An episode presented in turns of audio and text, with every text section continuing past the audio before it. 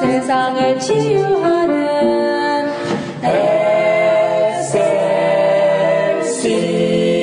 SLC 할렐루야. 여러분 안녕하십니까? 오늘은 피고인의 마음으로 라는 말씀을 증가하고자 합니다. 며칠 전 한 목사님의 팔순 축하연에 참석한 자리에서 한 분의 인상 깊은 축사를 듣게 됐습니다. 그분의 축사의 요지는 이제부터는 피고인의 마음으로 남은 날들을 살아가십시오.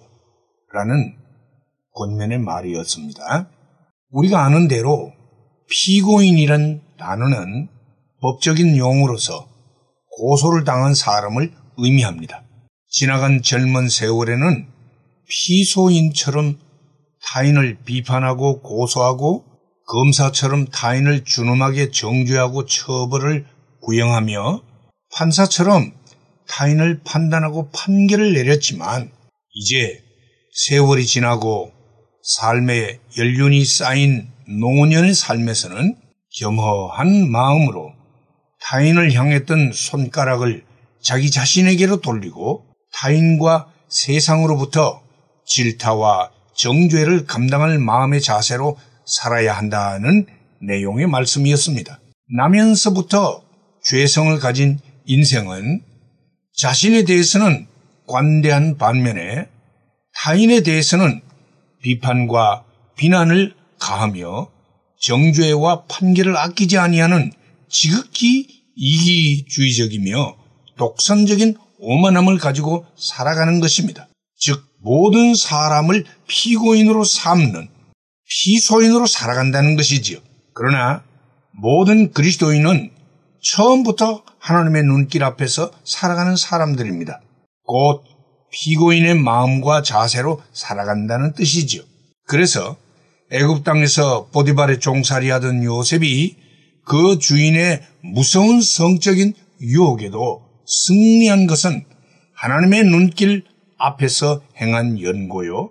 저 유명한 신학자 요한 칼빈의 일생의 좌우명 in his presence 곧 하나님의 임재 앞에서였습니다.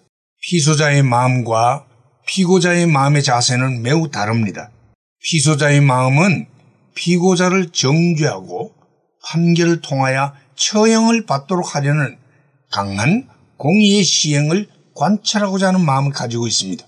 반면에 피고인의 마음은 어떻게 하든지 무죄 내지는 형량을 줄이려는 의도에서 변호사와 판사의 극률과 관대함을 바라는 간절한 그런 마음인 것입니다.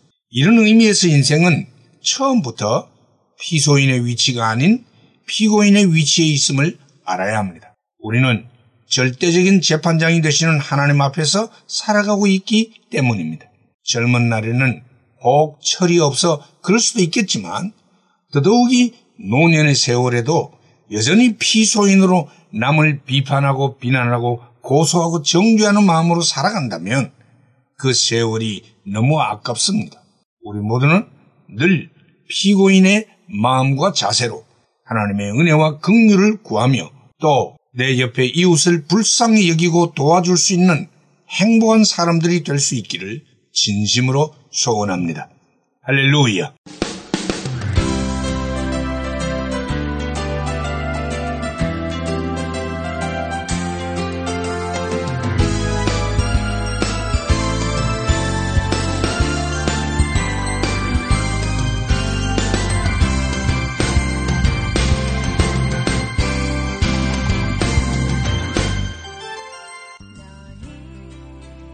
말씀으로 세상을 치유하는 SLC 방송 가족 여러분 안녕하십니까? 저희 방송에서는 보다 나은 여러분들의 신앙과 삶을 위하여 상담을 진행하고 있습니다.